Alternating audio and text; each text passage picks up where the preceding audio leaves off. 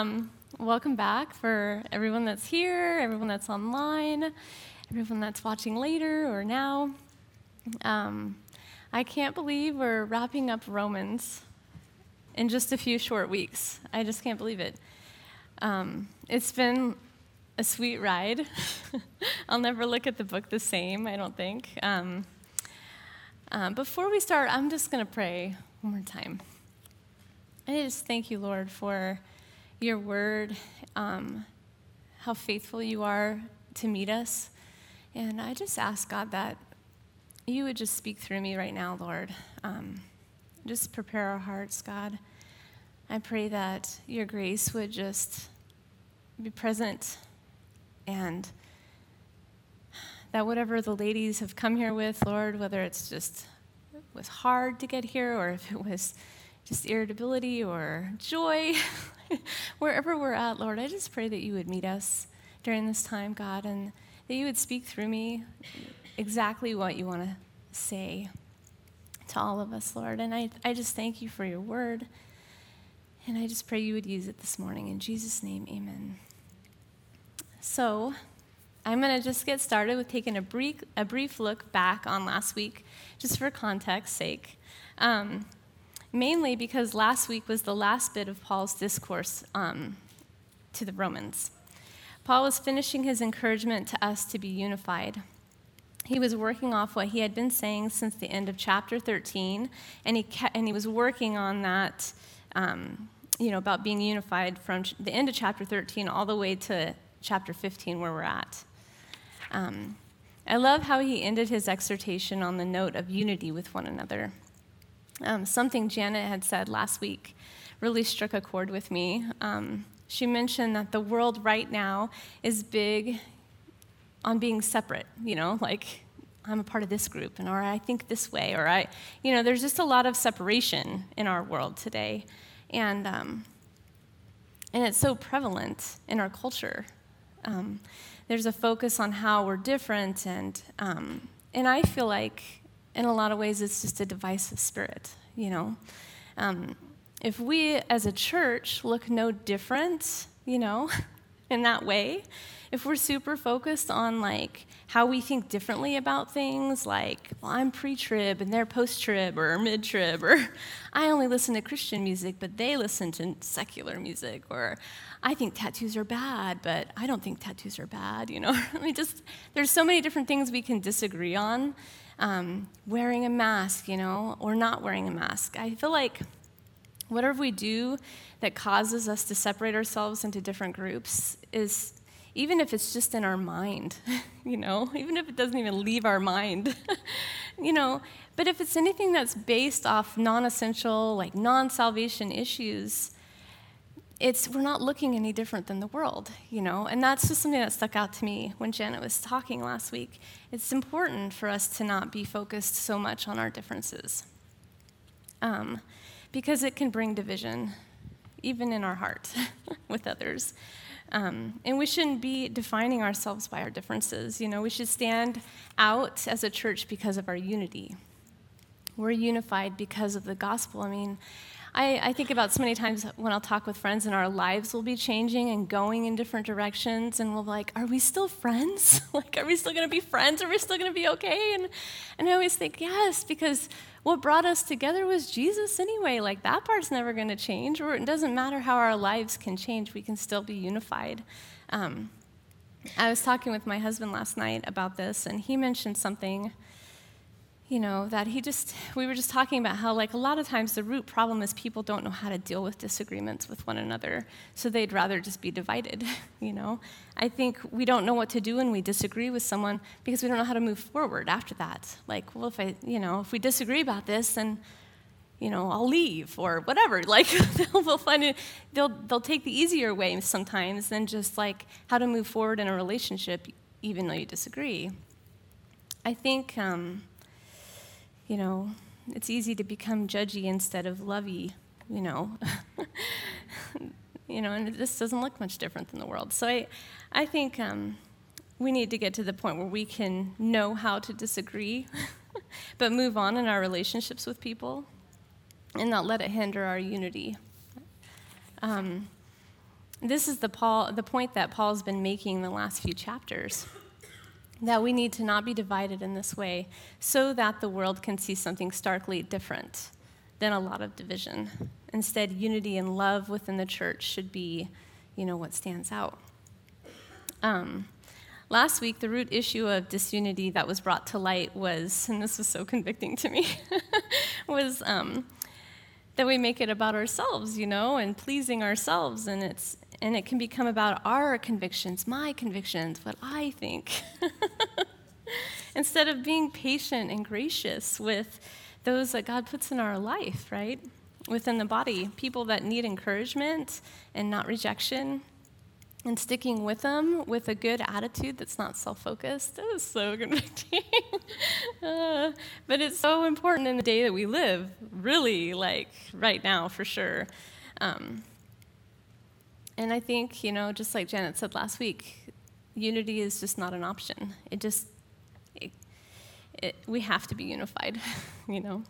Um, so the last verse she shared last week was my favorite, and I like argued with her about who's going to teach it. I was like, can I? Why can't you know? If you don't want to teach it, it's okay. Like I could teach it because I love it so much.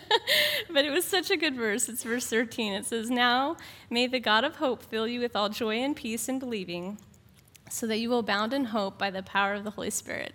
Um, does anybody else love this verse? Like, memorize this verse? like, I've loved it for years. I was just thinking about, like, why do I love this verse so much? I just keep coming back to it. And I think it's because um, I've just come to learn how powerful it is when we speak encouragement and blessing to others. And that's just what Paul's doing right here. He's speaking encouragement to them, just like Proverbs 16, 14 says, or 16, 24, it says, Pleasant words are like are a honeycomb, sweet to the soul and healing to the bones. We can be like Paul and speak encouraging, life giving words through the Holy Spirit to others. And even um, praying this verse for someone when you don't know how to pray for someone that's struggling, this is a great verse to pray for someone that's struggling with anything. But I have found myself, you know, praying it for myself when I'm struggling, like with depression or anxiety or friends I know that are struggling.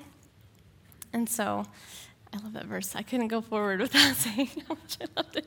So now we come to our section of verses today. And uh, these verses we uh, study this week are the beginning of the end of the letter, so if that makes any sense. Paul started the letter in chapter 1 with a greeting and encouragement. But then in chapter 118, he broke off into what um, Voddie Baucham, he's like a guy I like to listen to, called a treatise, a treatise, you know. Um, and after I looked up what that meant, because I was like, yeah, that does seem like it. And I'm like, what does that mean? Like, so I looked it up in the dictionary. What is a treatise? A treatise is um, a formal written article or book that deals with facts, evidence, principles, and conclusions on a specific subject. And I feel like that's what Paul did. You know, it really describes well what the, the book of Romans is. Paul wrote, wrote the book of Romans to lay out in full the whole gospel of, of God, of Jesus. Um, so he starts his letter, um, and then he and then writes his treatise, fully explaining the gospel. And now in chapter 15, verse 14, he ends his treatise, and he's back to letter writing, and he begins to finish the letter. Right. We see in our verses today that Paul finally shares why he wrote the letter. Um, he didn't share it at the beginning like some people do, like, I wrote this letter to you for blah, blah, blah, blah. He says it at the end. so we're going to see that today. And we also see him calling and focus, see him, we also see his calling, what God's called him to, and his focus in ministry. So let's start with verses 14 and 15. It says, And concerning you, my brethren, I myself also am convinced that you yourselves are full of goodness, filled with all knowledge, and able to also admonish one another. But I have written very boldly to you on some points so as to remind you again because of the grace that was given me from God. So we see here that these believers that Paul is writing to Rome are capable. They're to instruct um, one another on what he just took 15 chapters to explain. Like, he says they're full of goodness, which means uprightness of heart and life. He says they're filled with all knowledge, they understand these things. And he says that they're able to admonish one another, which in our notes this week, it, defined admonish as instruct, teach, or warn. They're able to instruct one another, um, but, just, but not just in you know, a teaching way. One thing I liked in our packets this week is it said that admonish takes it a step further, and it means when someone shows they care and love others when they're invested in one another. I saw this um, also in the dictionary definition I looked up of admonish. It says to give warnings or advice, to urge strongly. This is a picture of how God wants us with each other, right? Invested in loving each other enough that we have a relationship with one another that allows us to actually speak into each other's lives. Like, this is how God wants us to be with us when He's talking about us admonishing each other. If we see that one of us is going in a wrong direction, we're invested enough in our relationship that we would speak up and maybe warn or advise them. I think if we look at verse 14, we see how we ought to admonish one another. We can do it full of, full of goodness, filled with all knowledge of God. That means we're reading the Word of God, and that's why we would admonish somebody. and we cannot counsel others if we don't have the Word overflowing in our own lives. You know, we can if, with our thoughts and our opinions, but that's not what we should do. like it should be from the Word um, when we want to counsel somebody or advise them. So, if Paul sees that they're full of goodness, with all knowledge, and able to admonish one another, then why would he write this all out for him? Why, why would he write it all out for the Romans, the treatise, you know, for them? And in some parts, he's really bold. In like chapter one, he admonished them in some points. Verse 15 says, Why? It's to remind them again. This is why he wrote the book.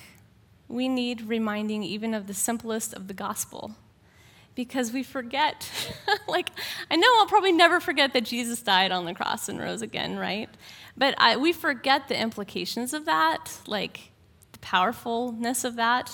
Um, so, like, honestly, when we started Romans, like before we started studying it, I heard we were going to study it, and I was like, like really honestly, I was like, no, it's so simple. Like the Romans Road, we, I've got it all memorized already. Like the Romans Road, you know, not the whole book, but like I already know this, this like simple theology. Okay, I didn't know what I was talking about. I didn't think I needed the reminder, I guess, is what I'm saying. But it has been so rich, right? So it was not simple theology in some parts. Like, and then um, that we happened to hit most the application of this book in the last year of COVID, right? When else did we need to hear all that stuff? like we needed to hear it like then, right now. Um, I'll like never look at Romans 12, 18 again. You know, the same. If it all, if it is possible with you, so far as it depends on you, be at peace with all men never the same after this year, ladies. Romans 13, submit to the governing. I'll never look at that passage again the same after this year. Or all the verses on how to live with other believers that differ from us on non essential issues. God knew what He was doing. he knew what we needed when He had us read this book, you know, for the last two years. He's so awesome like that. We needed the reminder just like the Roman Christians needed it. So let's read verses 15 and 16. Um, I'll just read it one more time. It says, Because of the grace that was given me from God to be a minister of Christ Jesus to the Gentiles, ministering as a priest the gospel of God, so that my offering of the Gentiles may become acceptable, sanctified by the Holy Spirit. So here Paul shifts and begins talking about his ministry, what specifically God had called him to. His calling was to be an apostle to reach the Gentiles. Um, and you can find more about how that was his specific calling just to the Gentiles. But I mean, he also ministered to the Jews, but that was his main calling. In, in Galatians 1 and 2, he talks, there's more about that. This calling was because of the grace that was given to him by God. This, is, this was the way Paul saw it, right? We see a little bit more of this perspective with this idea of grace in 1 Corinthians 15 8 through 11. It says, And last of all, as to one untimely born, he appeared to me also. This is Paul speaking. For I am the least of the apostles, and not fit to be called an apostle, because I persecuted the church of God. But By the grace of God, I am what I am, and his grace towards me did not prove vain. But I labored even more than all of them, yet not I, but the grace of God with me. Whether then it was I or they, so we preach and so you believed. So, Paul's perspective about who he was as an apostle to the Gentiles was based on God's grace to him. The word grace here means kindness bestowed upon one that does not deserve it. We see Paul mention this grace at the beginning and the end of the letter of Romans. Paul's perspective on his calling and his ministry um, is that it's a result of God's grace in his life. Like anything good that came out of his ministry, he sees it all as that was just God's grace. Um, it's no different for us. You know, whatever kind of ministry God calls us to, whatever capacity that we are serving God in, we need His grace, His kindness, and His favor on us to have the ability to serve Him in the ways that He's called us to. And in the ways He has gifted us in serving others, we need His grace. God's grace is the means, I believe, by which we can do ministry. We cannot do it well without depending on Him. In verse 16, we see Paul describing his ministry to the Gentiles in imagery that a Jew would understand. Um, and I found this interesting because probably at this point in the letter, when Paul um, talks of himself as being called to the Gentiles, you know, the Jew listeners, the Jews, may have been disgruntled, like, what about us? Like, what are we? Um, this imagery in verse 16 may be Paul engaging the Jews in understanding how to view ministry. Not just the ministry, but ministry that, um, not just his ministry, but ministry that we take part in. So, like, he's using this idea of like sacrifice, priestly, he's using all those words to get the Jews' attention so that they can see his purpose with the Gentiles. David Guzik explained, verse 16, he says in verse 16 is filled with language of priesthood. Paul says he serves as a ministering priest of Jesus Christ, presenting the gospel as a priestly service so that Gentile converts would be an acceptable sacrifice to God. So our our, our service can be an offering to God too. Like that's one way we could look at our service to God because it is sacrificial a lot of times. The results are up to God with our serving. All that's required is His grace and our obedience to serve Him. Um, for a long time, I've looked at my life. Um, when I think about ministry, I think my life is ministry. Like, life is ministry. you know, there have been times that it's looked more defined, you know, like when I've served in a specific ministry. But other times, God's reminded me that my main ministry is my family, you know, like my kids and my husband. Those are the people I serve. This is my ministry. And sometimes it feels like a sacrificial offering I'm making to God. sometimes, you know. Um, like, for example, this week, I've, like, every week before I ever teach, for some reason I can't sleep. And it's not because I don't want to sleep or that I have a hard time sleeping. It's like my kids get up and, like, repeatedly, like, I have one particular child a couple nights ago, like, came to my room repeatedly, like, every hour. like, and, like, I can't sleep. I have to go potty. I have to get a drink of water. She has to tell me everything, right? like, and then she, and then she's like, I had a bad dream. She had like three bad dreams, I guess. I'm like, okay, here's what you're gonna do, okay? you're gonna go back to bed, and when you have a bad dream again, you're gonna roll over. You're not getting out of bed. You're gonna roll over and go back to sleep. like, don't get out of bed. I'm heartless. I, by that point, I was like, I don't care no more. like, and so I, I think it was that point where I hit REM sleep, you know, the kind that you love, like really deep. I'm like, bam, she opens the door at 1.30 and is like, rats, there's a rat in my room. I'm like, like screamed it, like the whole house heard, right? um, okay, so we don't have rats. We've never had rats. We'll never have rats, right? We live on a top story, like, I don't know if rats can climb, but we don't have rats, okay? like, I like went to her room. She told me the next morning. She's like, "Mom, you look like a zombie." and I had to go to her room because like if I just leave her And I know she's not going to go back to sleep after that if she thinks she's seen a rat. I had to go in and make sure she was still in bed because if I don't, if I just roll over and go back to sleep, then things will be gotten into the next day. Let's just say that. like things will be bad. and so, anyway, like those kinds of nights, you know, you know what I mean. That's when my service to Jesus feels like an offering, you know? like it's like sacrificial. the results are up to God with our serving, you know? oh.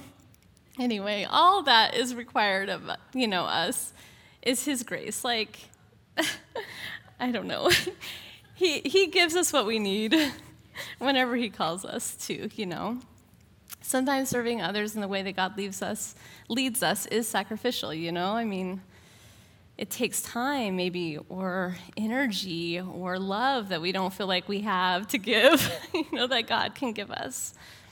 That's why we need His grace and His Holy Spirit. He meets us where we need it. And in the end of our, and in the end, our time and our energy is like a sweet smelling aroma to God, you know, pleasing to Him like an offering. So let's move to verses 17 through 19. Um, it says, Therefore, in Christ Jesus, I have found reason for boasting in things pertaining to God. For I will not presume to speak of anything except what Christ has accomplished through me, resulting in the obedience of the Gentiles by word and deed, in the power of signs and wonders, in the power of the Spirit, so that from Jerusalem and round about as far as Illyricum, I have fully preached the gospel of God, or of Christ. So the word boasting in verse 17 can also mean act, an act of glorying. It's this idea that if there's anything successful in Paul's ministry, it's a result of what Jesus has done through him. He acknowledges that God is doing the work and that God, that, um, and then he gives glory to God because of it. Um, in verses 18 and 19, we see an explanation of how Paul preaches the gospel. It says in verse 18, he shares that the only things that, is, that he is willing to boast about is what Jesus has accomplished through him. And in essence, this is like his testimony. Along with his testimony, there are his words and his deeds, there are signs and wonders in the power of the Spirit. So, if we're going to boast in anything, it can be in all that God does through us, either by how he may use our words or what we do. When I think about sharing the gospel with my words, I sometimes get stuck before I even get started, you know. I just get afraid that I'm not going to say the right words. you know, I'm not going to explain it in the right way, especially when I'm talking to an unbeliever. Um, I was thinking about this and I, I read Jon Courson's commentary and he addressed this. And I want to share it because I'm probably not the only one that gets stumbled with words like when you're talking to someone about Jesus. He says, when Paul is saying by word, we can think of when we share the gospel using God's word. You may not understand all the implications doctrinally. You may have trouble defending the scriptures intellectually. But like C.H. Spurgeon said when asked how to defend the Bible, he said, You defend the Bible as you would a roaring lion. You just open the cage and let it out. the word is alive and powerful, sharper than any two edged sword. Just start sharing the scriptures and watch and see what the lion of the tribe of Judah does with the word he has given you. You know, and I honestly, like, I, before I got saved, people had, I had people tell and share the gospel with me, you know, as a teenager, um, several times. And all I ever, I, when I look back on that, all I really remember is the, the Bible being read, like the verses that stuck out to me that I couldn't, I had to deal with, you know. And so it's, it's true, you know, um, we can let the, the Word do its work and know that the Holy Spirit will use it in power. Um, uh, in this verse, we see that it's not just our words he can use, but our deeds. Chuck Smith said, Our lives are a greater witness than our words. A greater witness than your words are your works wrought through the Holy Spirit in love. And isn't it the way people will know we belong to Christ is by our love, right? That's the way that they'll know. He can use our testimony, our words, and our deeds. And verse, and verse 19 says, God can also work powerfully through signs and wonders. So, do we always see signs and wonders? You know, can the Holy Spirit be working through us and we never heal a person or perform a miracle? Um, Are signs and miracles the only proof that God is using us in our ministries? You know, I believe God can do signs and wonders through us, like miracles of healing or impossible things. I believe He does those things. He can do those things. He still does those things. like, and when those things happen, it's such a powerful testimony of the power of God, you know, and He use, He can use those things. But I don't always think they have to be there, you know. They don't always have to be there. I was thinking about even John the Baptist when his whole ministry, you know, never performing a miracle that we know of, you know. Yet God used him and people repented and got saved, you know.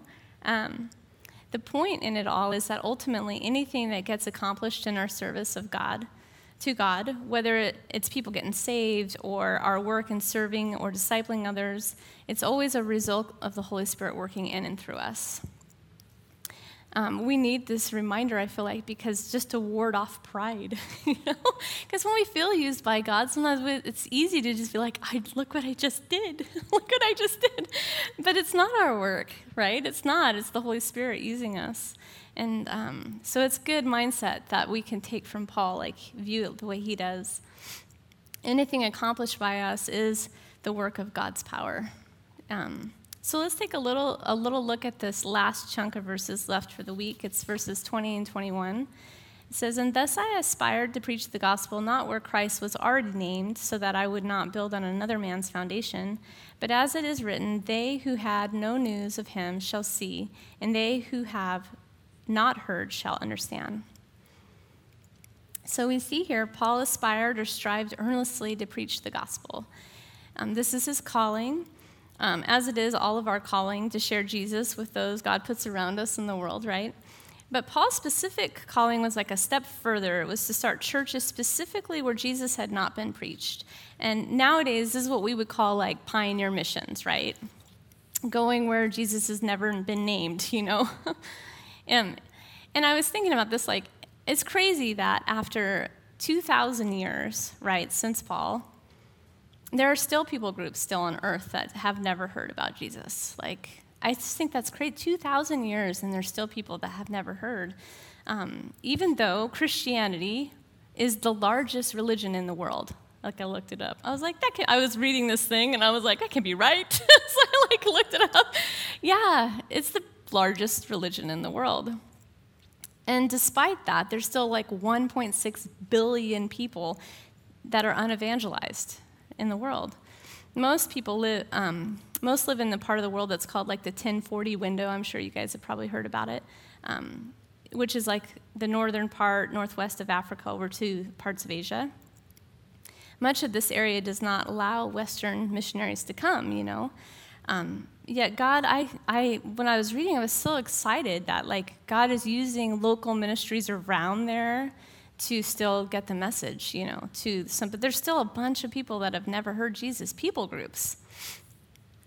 Um, and if you're interested in more of that, you could look up Joshua Project. That has a lot of information. But um, but I felt like you know even in our own backyard, this is the case. You know. Um, maybe everyone in the city of Portland has heard the name of Jesus, or whether it's through cussing or whatever, you know, like from growing up or whatever, but there is only 2% of Portland is churched.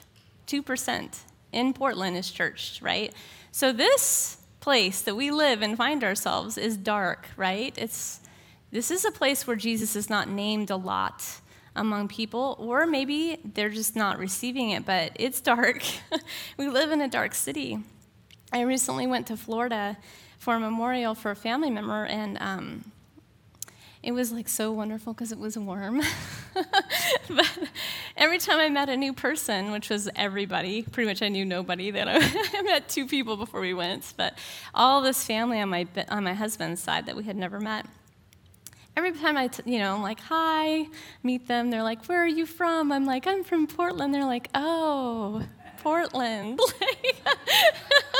it's like, you know, and mostly it was like Christians, like, oh, it's really dark there spiritually, you know. Um, or, oh, the riots, how are you doing with that? Like, one lady was like, How can I be praying for Portland? I mean, it was cool. I was like, Yes, you should pray for Portland. yes, you should. But I, every time I had a conversation like that, I, I, would walk away and I felt more strongly a love for my city. Like, I love Portland. You know, yes, it's wacky and it's weird and it's totally filled with darkness, you know, but God calls us here for a purpose. You know, who else will be the light to shine in the darkness but us, right? We are, and it's so, so discouraging, you know, and frustrating when things frustrating happen here, you know, when things don't go our way or it's just there are a lot of things that can be discouraging about living here, you know. But still, 2% or less, like, ladies, wow, like, I don't know, that just really impacted me. And, you know, clearly people need to hear about Jesus. And I think, just like we were talking about last week, you know, they can do that by seeing our love, you know, they can do that by seeing our unity with each other. Um, so, going back to our text, there is a principle we see Paul living by here, which is his heart to not build on another man's foundation. His heart was not to start a church down the road from another church started by another pastor, but to go where there was actually a need. And I really respect this mentality. You know, why have you know 20 churches that are all Christ following and biblically sound, you know, in one area? Like why you know, there are certain towns I've driven through, and I was, I, I'm blown away by how many churches are in this tiny little town. I'm like, do they really need this many churches? And I get that, that God uses certain flavors of churches and to meet different people, and I totally, I love that. You know, that's great. But, you know, I think there ought to be a need before a ministry is started. I feel like it's important to be led by the Lord letting God lead the work that needs to be done. And I think He does, you know, when people pray, He leads. Um, one of my good friends in Washington is a part of a church that's, that was, um, her church was renting a space of another church in their little town. And um, over time, the two churches realized they, they had the same heartbeat for the city, you know, like for the town. And they were all the same body. And so they were like, let's join together. Like, let's be one church, which is rare, you know, and I would imagine hard. but um, they did it. And so we went and visited them right after it happened. And it was like a beautiful kind of messy. Like, the one church was a little more charismatic than the other, but they, they didn't care. They were just like, they just had grace with each other. It was so cool. And like this joy they had about being together because that's, I think there's joy that comes with that kind of unity, you know? it forced people out of their comfort zones. And I can only imagine what the community thought and what kind of message that sent to the community about unity, you know? Um, God may not lead us to be like a pioneer missionary like Paul, but he does call us to use our gifts. And sometimes it doesn't always look simple when it comes to what it looks like you know, um, whenever we use our gifts, you know, but we can aspire, like Paul did, to make it our aim prayerfully to be available to be used by God. Whether it looks like organized ministry that we're in or just relational one on one with believers or non believers. All God desires is for us to be yielded and sensitive to his leading. So um, I encourage you, if you didn't already do it this week, like day four of our packets had good verses about spiritual gifts. And like if you haven't sorted that out on your own yet, that's a great place to start. and going back to Romans 12 and pray over that list too. Um, we never will be finished doing God's work till He like takes us home. So um, I never want to look back on my life and regret not living each day yielded to His leading, you know, and doing whatever work He calls me to do, whether you know when my kids are grown or whatever. So I just encourage you all let's serve sacrificially, you know, let's love like each other deeply, because this is what God calls us to do by His grace. So let's pray.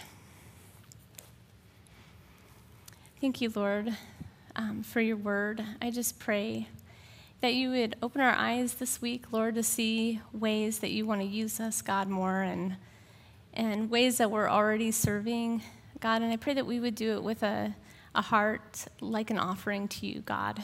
I just thank you for um, the ways that you use your word, Lord, to speak to us. And I pray you continue just to speak through and to each other um, while we do our small groups, God. I just lift this time up to you in your name. Amen.